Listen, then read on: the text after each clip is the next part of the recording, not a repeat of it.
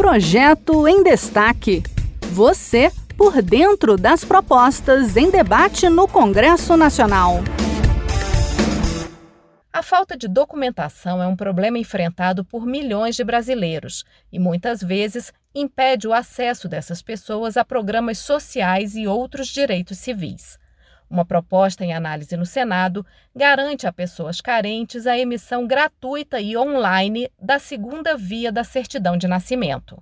Vamos saber os detalhes com Sabrina Dias, da Rádio Senado. Pessoas que vivem em situação de vulnerabilidade social poderão solicitar a segunda via da certidão de nascimento de forma online e gratuita.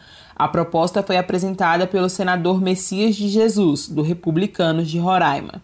Messias considera fundamental esse documento essencial para o exercício da cidadania e dos direitos civis e sociais. O meu projeto quer permitir que o cidadão em situação de vulnerabilidade social possa solicitar de forma simples, gratuita e online a segunda via da certidão de nascimento, bastando comprovar a situação que se encontra.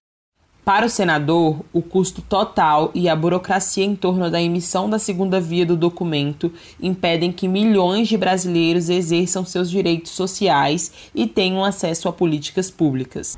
Hoje, as pessoas humildes que precisam emitir a segunda via da certidão de nascimento precisam pagar, no meu estado de Roraima, por exemplo, o valor de vinte e dois a quarenta e três reais, ou então se deslocam até o cartório e passam pelo entendimento subjetivo dos funcionários, que poderão, inclusive, recusar a emissão da segunda via gratuita se achar que o requerente não se encontra ou não se enquadra nos critérios extremamente burocráticos.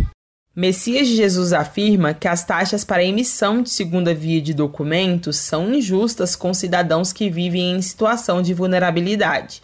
O senador lembrou ainda que essas pessoas se deslocam e trocam de endereço com frequência. O projeto ainda será analisado pelas comissões do Senado.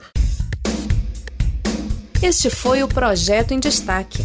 A cada edição, a gente traz uma proposta em análise no Congresso Nacional.